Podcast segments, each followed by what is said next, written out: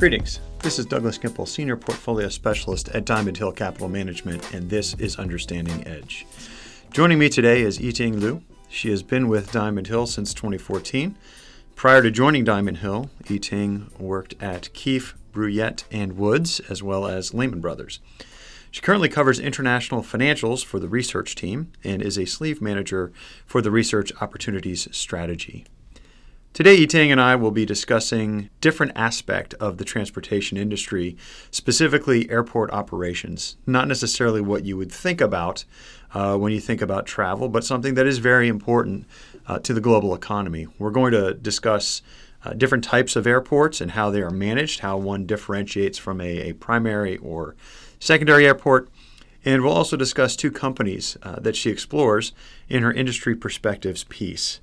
We will also discuss the impact of the coronavirus on the travel industry and where some opportunities may be presented during this crisis. Thank you and enjoy. Yiting, thank you for joining me once again on the podcast. Thank you for having me. Of course. So we'll jump right into it. Uh, almost as soon as we close the door on phase one of the trade deal and things start to settle down, uh, we have an outbreak of the coronavirus in China, which ramped up through the month of January and continues to basically put the market on its ear. Uh, there's always, you know, the horrible toll on the population that has to be addressed. Uh, but for the purposes of this podcast, uh, we're going to focus on the potential impact to aviation infrastructure. And when people think of the impact on travel, they're thinking about cruise lines or airlines or the very uh, prominent and apparent forms of transportation. But a key component to travel is the infrastructure that makes it all possible. So, can you run me through a, a high level overview of the airport operation business globally? Yeah, sure. So, um, an airport operator can operate one airport or a portfolio of airport. And since we're based here in Columbus, Ohio, a good example would be um, in town, the Columbus Regional Airport Authority, an airport operator, actually oversees operations for three airports here locally. The John Glenn International, which we fly in and out of, we're very familiar with that.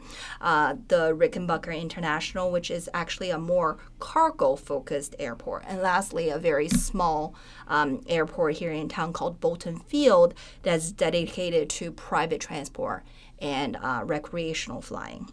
So, of course, for the podcast today, um, I'm kind of using the term airports, airport mm-hmm. operators kind of synonymously. Gotcha. And maybe a little background on the industry would be helpful. So, um, once upon a time, airports around the world were all owned and managed by governments or government affiliates as public utilities. Hmm. And then airport privatization began to take place um, in the late 1980s or so. Nowadays, many private operators um, were actually awarded long term government contracts to operate, maintain, and develop airport in different regions and countries around the world. So today, the top 20 global airport operators manage approximately 400 airports worldwide, accounting for majority, more than half of total annual passenger traffic in 2018. Now, I just want to point out that not all airports are alike, right? If you think about it, air travel demand is really a function of economic activity, but economic conditions vary greatly in different parts of the world at different times. Even for airports located in the same country, they can have very different operating dynamics. Some airports are in large cities, others in remote areas. Some are big transit hubs, others are touristy destinations.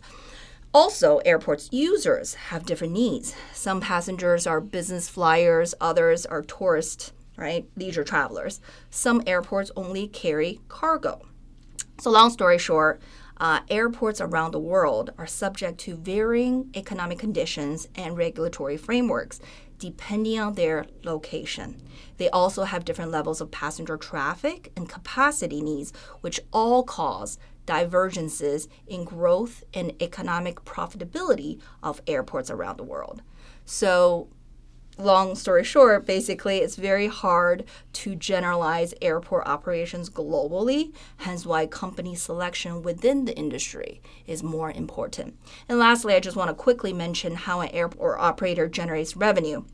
There are mainly two types of services an airport offers. First, um, aviation related or aeronautical activities such as aircraft landing, um, parking, boarding bridge rental, security services, etc.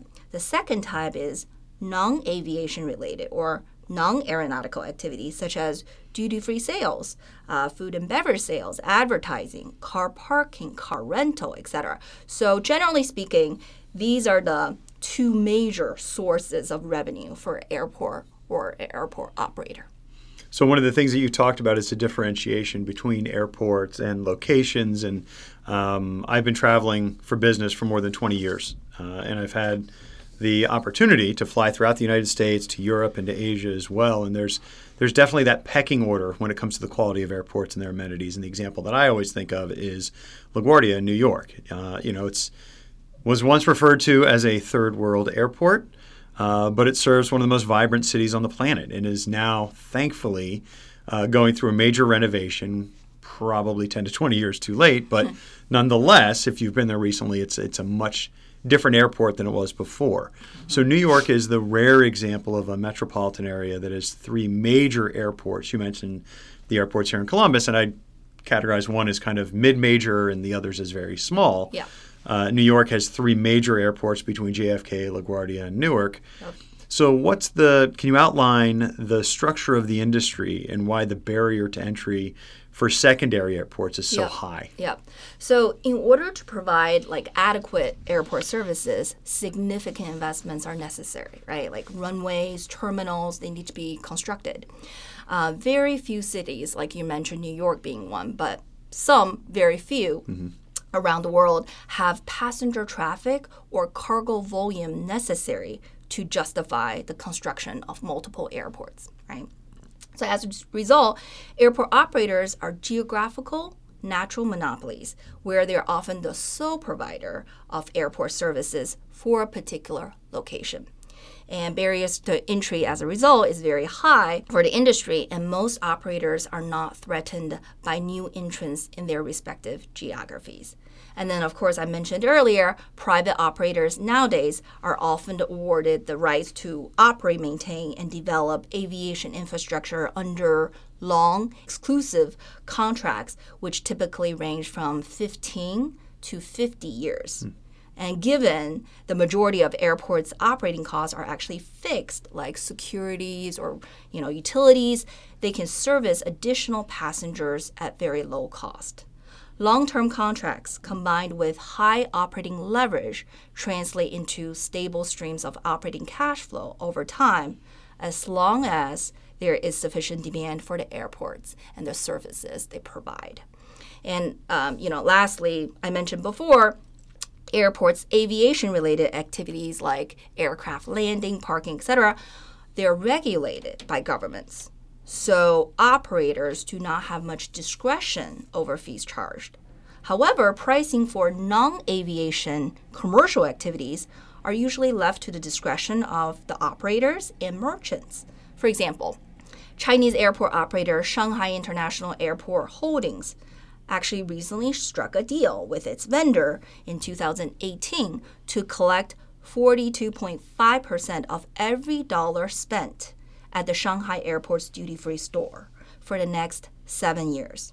And if passenger traffic and duty free sales disappoint, the contract has minimum rent guarantees built in to buffer the downside for the airport operator. So this is like a win win deal right. for the operator.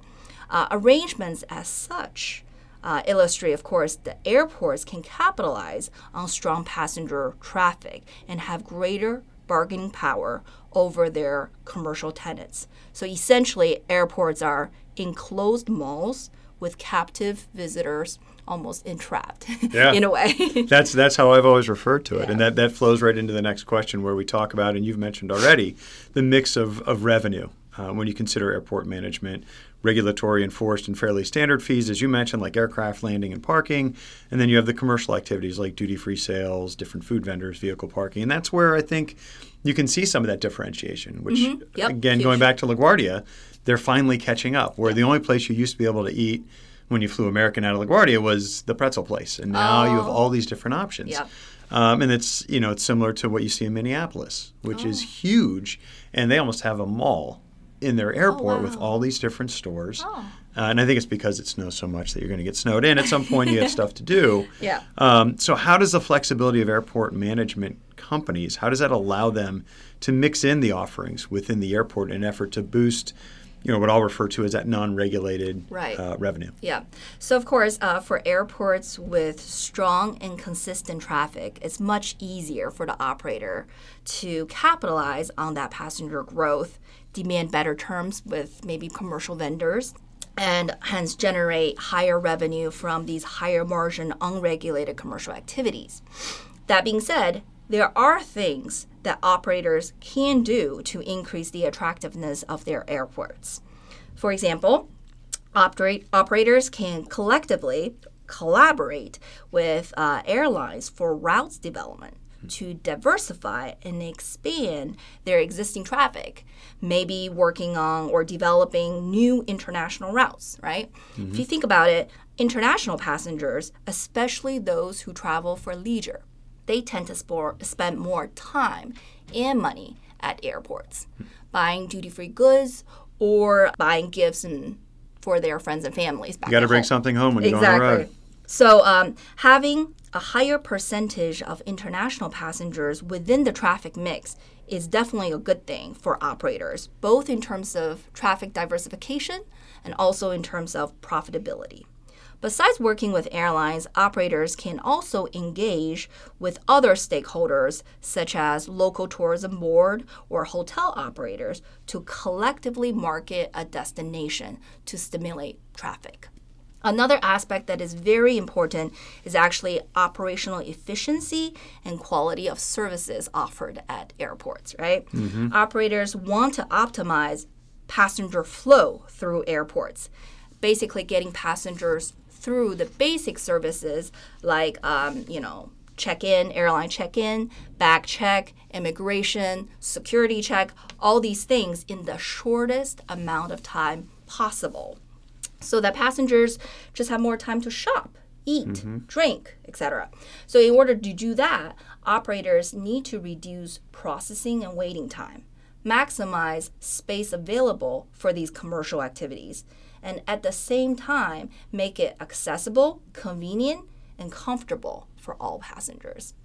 So, for example, Hong Kong International Airport. Yes. Um, offers a huge selection of dining experiences ranging from low end to high end, even including Michelin star restaurants. Mhm. So, when I used to work and live in Hong Kong, I traveled through the airport a lot. I would literally go to the airport like an hour ahead of my flight just to dine there.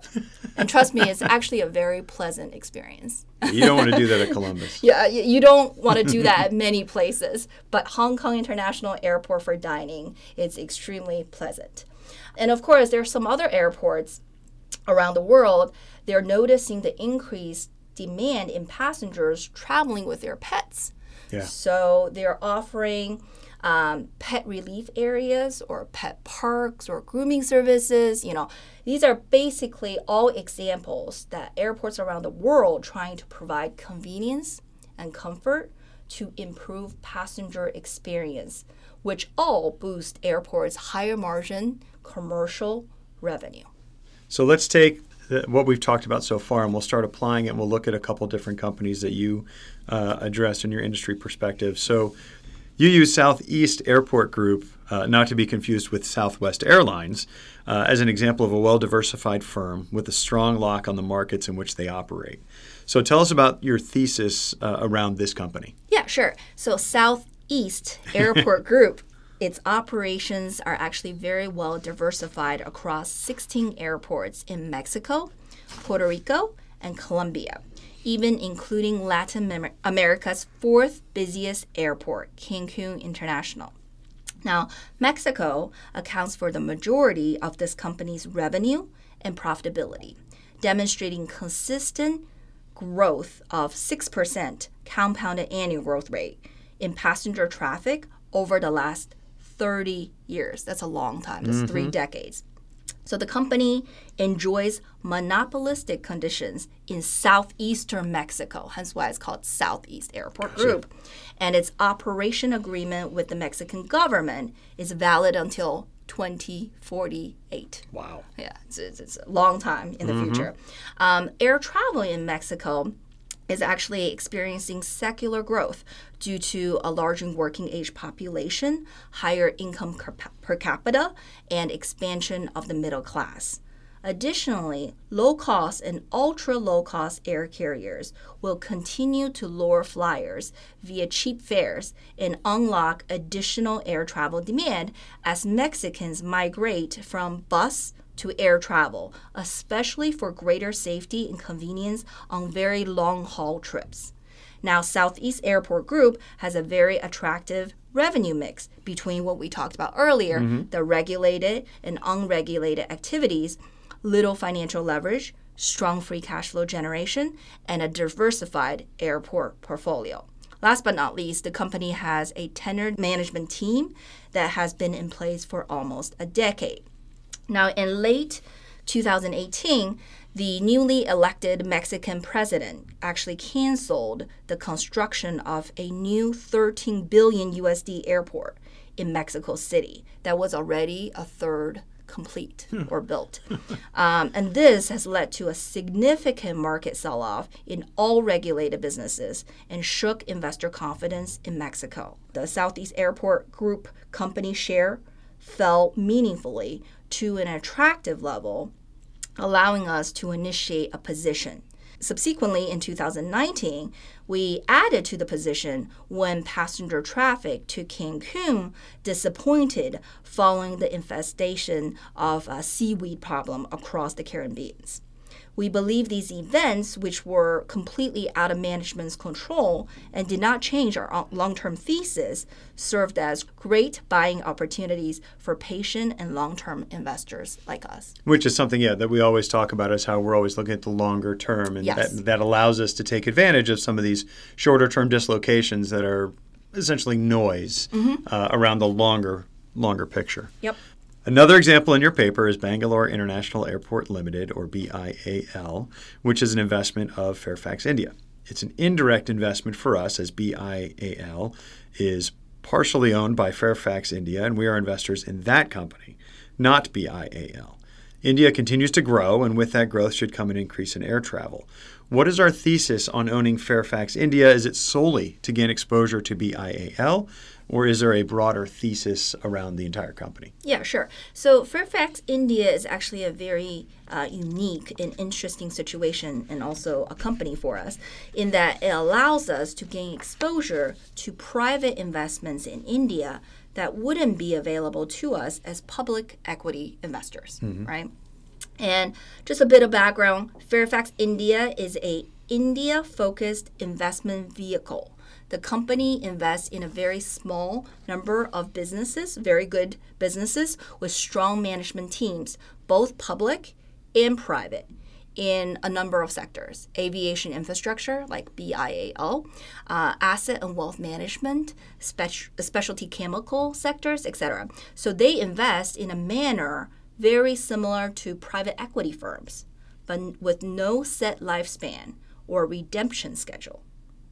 Fairfax India is backed by a large insurer and pension funds, and allowing the vehicle to enjoy ongoing access to permanent capital while at the same time providing daily liquidity through its listing on the Toronto Stock Exchange. So that's really our kind of investment thesis in Fairfax India. Now, um, the largest investment also happened to be the crown jewel in Fairfax, India, is BIAL, which is Bangalore International Airport. And just really quickly on the merits of why we really like, you know, both Fairfax India, but also uh, BIAL, is because India is expected to become the world's third largest civil aviation market by 2025, behind only the US and China.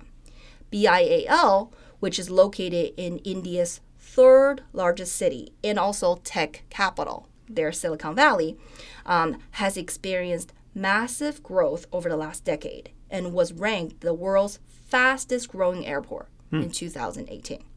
Of course, the because the growth, the airport is capacity constrained and it's undergoing a 2 billion USD dollar expansion to be complete next year that will triple the amount of capacity at the airport right?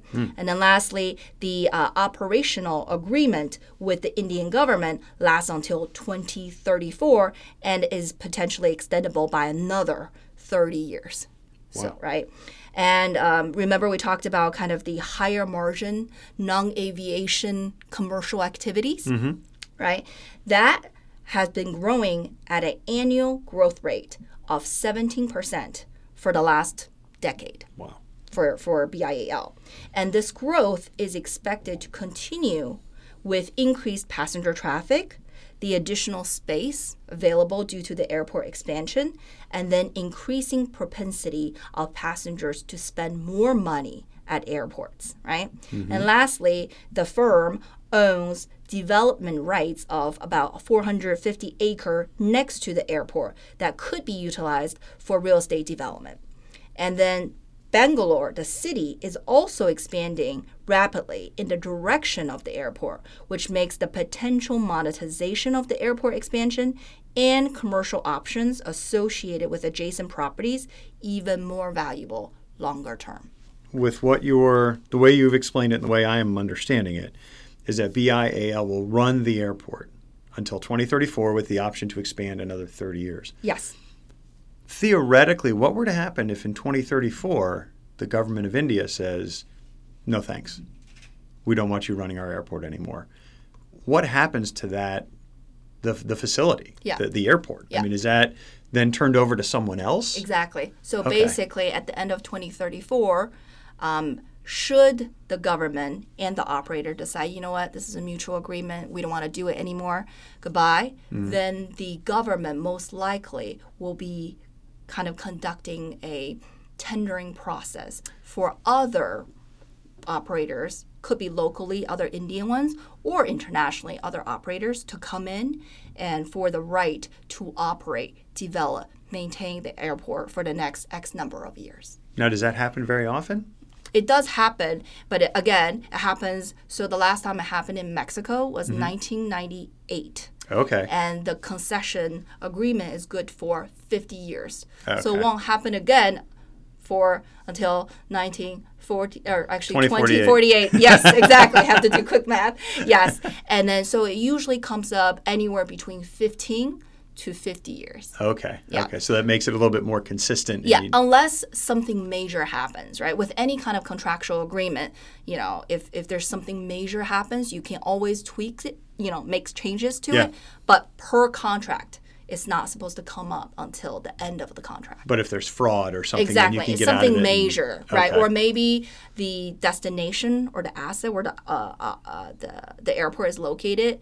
Um, maybe there's some sort of a permanent damage to the location. Like even natural disasters Mm-hmm. usually are temporary, right? You will eventually Right. recover from that, but let's just say something permanent that completely wipes off the um, the location or the asset. So the, the airport at Chernobyl, Yes, exactly, no one ever wants to go back there. exactly. Okay, makes sense. Okay, thank you.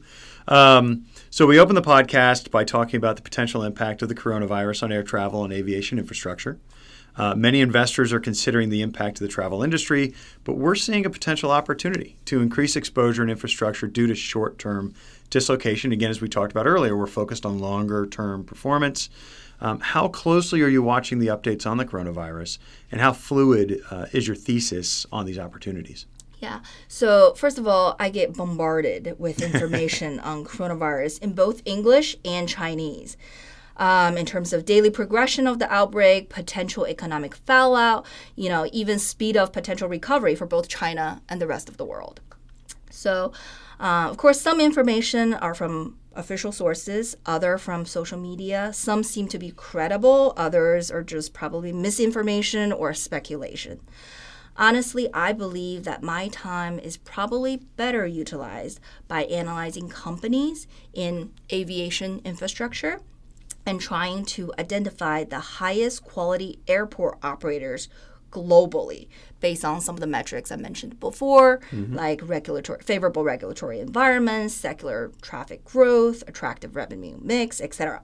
Now, if shares of these companies that I've identified as high quality ever trade at a meaningful discount to my estimate of intrinsic value, I do think it presents a very attractive opportunity for us in spite of the coronavirus outbreak. And, you know, just look at our current holdings, right? Southeast Airport Group, BIAL, they operate under monopolistic con- uh, conditions with contractual agreements already in place. They have very long growth runways over the next 10 to 20 years in India and Latin America, right? And the Southeast Airport Group in particular has endured, survived, and rebounded time after time uh, from what I consider or call short term macro shocks, such as hurricane mm-hmm. in Mexico and Puerto Rico in 2005, 2017, even global health outbreak like H1N1 mm-hmm. in 2009 right? What I'm trying to say is, of course, these external shocks, natural disasters, terrorist attacks, coronavirus, health, you know, global health risks, they will for sure cause short-term disruptions to airports' passenger traffic, um, revenue growth, and profitability. And it does take some time for operations to recover. But that's exactly where I think our edge lies because we're focused on the prospect of these airports and operators for the next 10 to 20 years. Right. Yep. So before we wrap up, I ask everybody, I've been asking everybody the same kind of question.